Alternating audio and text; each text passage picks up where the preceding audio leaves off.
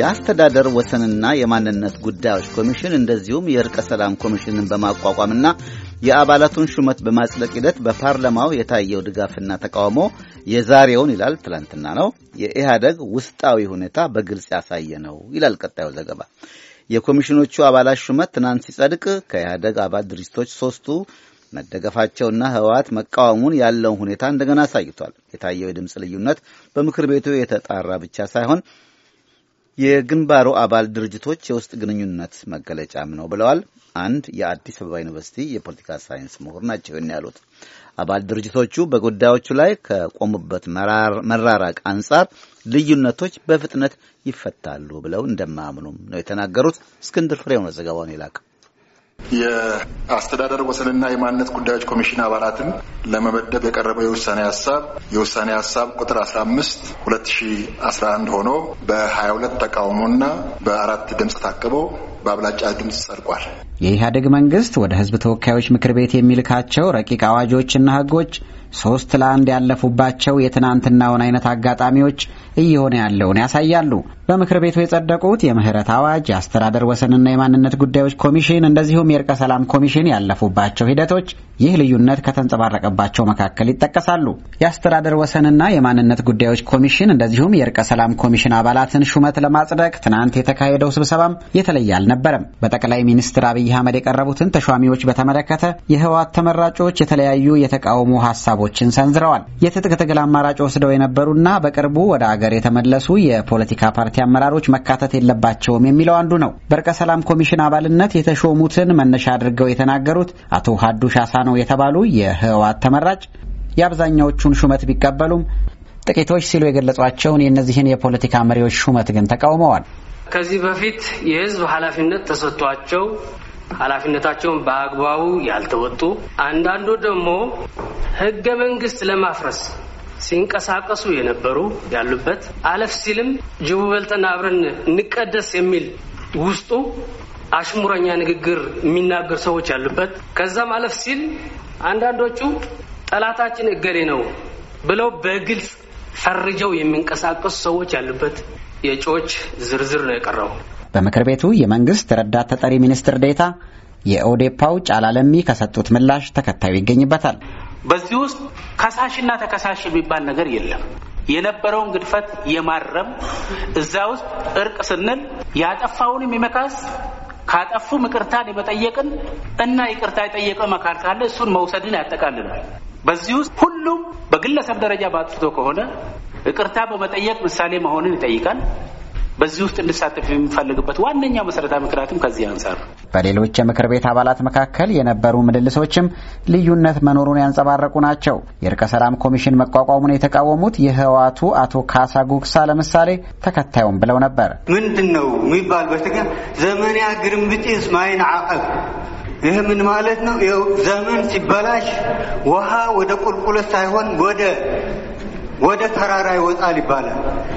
ለዚህ ምላሽ የሰጡት የኦዴፓው አበበ ከፈኒ አስተያየት ደግሞ ተከታዩ ነበር። ዞሮ ዞሮ እኔ ከሞትኩ ሳርዶ አይብቀል ወይም በኦሮምኛ በከንንጅርቲ ሳርዶን ይመርገኝ ጀታሬን ጀረኒ እንደዛ እንዳይሆን ነው። ማዕከላችን ሰላም ነው፣ እርቅ ነው፣ ፍቅር ነው። በህወሓትና በሌሎች አባል ድርጅቶች መካከል እንደዚህ አይነት ልዩነት እየተንጸባረቀ ያለው የኢህአዴግ ስራ አስፈጻሚ ኮሚቴ ስብሰባ በስምምነት መጠናቀቁ ከተገለጸም በኋላ ነው። ከታህሳስ 7 እስከ 10 ስብሰባውን ያካሄደው የስራ አስፈጻሚ ኮሚቴ በአባል ድርጅቶች መካከል ያሉ የአካሄድ ዝንፈቶችና የእርስ በርስ መጠራጠር ችግሮች እንዲስተካከሉ ከመግባባት ላይ መደረሱን ገልጾ ነበር። ይህንን የመሳሰሉ የኢህአዴግ ዝግ ስብሰባዎችና እነዚህን ስብሰባዎች ተከትለው የሚወጡ መግለጫዎች ግን በገዢው ፓርቲ ውስጥ ያለውን ወቅታዊ ሁኔታ እያሳዩ አይደለም። ተግባብተናል፣ ተስማምተናል የሚሉ ጠቅለል ያሉ አገላለጾችም መሬት ላይ ያለውን ሁኔታ አያመለክቱም። ያንን ለመረዳት ትክክለኛው መድረክም የህዝብ ተወካዮች ምክር ቤት ሳይሆን አይቀርም።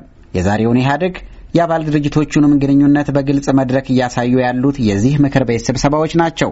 የአራት ድርጅቶች ግንባር የሆነው ኢህአዴግ በዚህ ምክር ቤት እንደ ሶስት ሆኖ የታየባቸው የትናንትናው አይነት አጋጣሚዎች ይህንን አባባል ያጠናክራሉ። በአዲስ አበባ ዩኒቨርሲቲ የፖለቲካ ሳይንስና ዓለም አቀፍ ግንኙነት ትምህርት ክፍል ሊቀመንበርና መምህር ዶክተር ፈቃደ ተረፈም የትናንቱ ሁኔታ ከታየው የሰፋ ትርጉም እንዳለው ያብራራሉ። ምክር ቤቱ የታየው የድምፅ ልዩነት በምክር ቤቱ ውስጥ የታጠረ ብቻ መስሎ አይታይም። ይህን ለመረዳት የተለየ ሙያም የተለየ እውቀትም የሚያስፈልገው አይመስለኝም። ለማንኛውም ታዛቢ ግልጽ ሆኖ የሚታይ ነገር ነው ያለው። ከዚህ በፊት ባልተለመደ ሁኔታ ከቅርብ ጊዜያት ወዲህ ምክር ቤቱ መድረኮች የኢህአዴግ ተጣማሪ አባል ድርጅቶች በድምፅ አሰጣጥ ሂደት የተለያየ የውሳኔ አቅጣጫ ሲከተሉ ይታያል። ትላንት የሆነውም ይኸው ነው ብዬ ነው የማስበው። ስለዚህ በውሳኔው ላይ የነበረው የድምፅ ልዩነት በምክር ቤቱ የሚታጠር ብቻ ሳይሆን የግንባሩ አባል ድርጅቶች የውስጥ ግንኙነት መገለጫ ተደርጎ ሊታይ የሚችል ነው የሚመስለኝ በኔ የመጨረሻ ጥያቄ አደርገዋለሁ። ከታህሳስ ሰባት እስከ አስር የተካሄደ የኢህአዴግ ስራ አስፈጻሚ ኮሚቴ መግለጫ አውጥቶ ነበር እና ቃል በቃል መግለጫው ላይ የተመለከተው ስለዚህ ጉዳይ በግንባሩ አባል ድርጅቶች መካከል ያሉ የአካሄድ ዝንፈቶችና የእርስ በርስ መጠራጠር ችግሮች እንዲስተካከሉ ከመግባባት ላይ ተደርሷል ይላል። ስለዚህ ፖለቲካዊ መግለጫዎች ናቸው የበለጠ ስለ ግንኙነቱ እየነገሩን ያሉት ወይስ እንደዚህ በአደባባይ እየታዩ ያሉ ልዩነቶች ናቸው? ይህም በተመለከተ እንግዲህ በግንባሩ አባል ድርጅቶች መካከል የአካሄድ የግንኙነት ዝንፈቶች ነበሩ የሚለውን በግራም በቀኝም የቆሙት በተለያየ ቋንቋም ቢሆን ከተለያየ ፍላጎት የሚመነጭም ቢሆን ይህንኑ ሲናገሩ ይደመጣሉ። ባለፈው የስራ አስፈጻሚውን ስብሰባ ተከትሎ የተሰጠው መግለጫ እንዲህ አይነቱ የተዛነፈው ግንኙነት መኖሩን ማመኑ ካልሆነ በቀር እሱን ተከትሎ በአጭር ጊዜ መፍትሄ አግኝቶ ወደ ነበሩ የግንኙነት መልክ ይመለሳል ብሎ መጠበቅም ለእኔ ጊዜ የሚፈልግ ጉዳይ ሆኖ ነው የሚታየኝ። በጉዳዮች ላይ ከቆሙበት ስፍራ መራራቅ አንጻር መግለጫውን ተከትሎ ወዲያውኑ የሚታረም የቀድሞ መልኩን የሚይዝ እናም ግንኙነቱ የሚለሰልስ ተደርጎ መጠበቅ ያለበትም አይመስለኝም። ምናልባት ያን እውነት ነው ብለን የምንወስድ ከሆነ የቀን ፍላጎት መግለጫ እንጂ ወዲያውኑ መሬት ላይ አርፎ ድምጻቸውን የሚያስተባብር አይነት ውጤት የሚኖረው ተደርጎ ሊወሰድ የሚችል አይመስለኝም በእኔ እይታ። ዶክተር ፈቃደ ተረፈ በጣም አመሰግናለሁ ስለ ጊዜዎት በአሜሪካ ድምጽ ሬዲዮ አድማጮች ስም እኔም በጣም አመሰግናለሁ። በግልጽ የታዩትን የሕዝብ ተወካዮች ምክር ቤት የግራና ቀኝ አስተላለፎች፣ የድምፅ አሰጣጥ ልዩነቶች የኢህአዴግ ምክር ቤት ጽህፈት ቤት እንዴት ይገልጻቸዋል? ከጽህፈት ቤቱ ምላሽ ከተገኘ እመለስበታለሁ። ለአሜሪካ ድምጽ ሬዲዮ እስክንድር ፍሬው ከአዲስ አበባ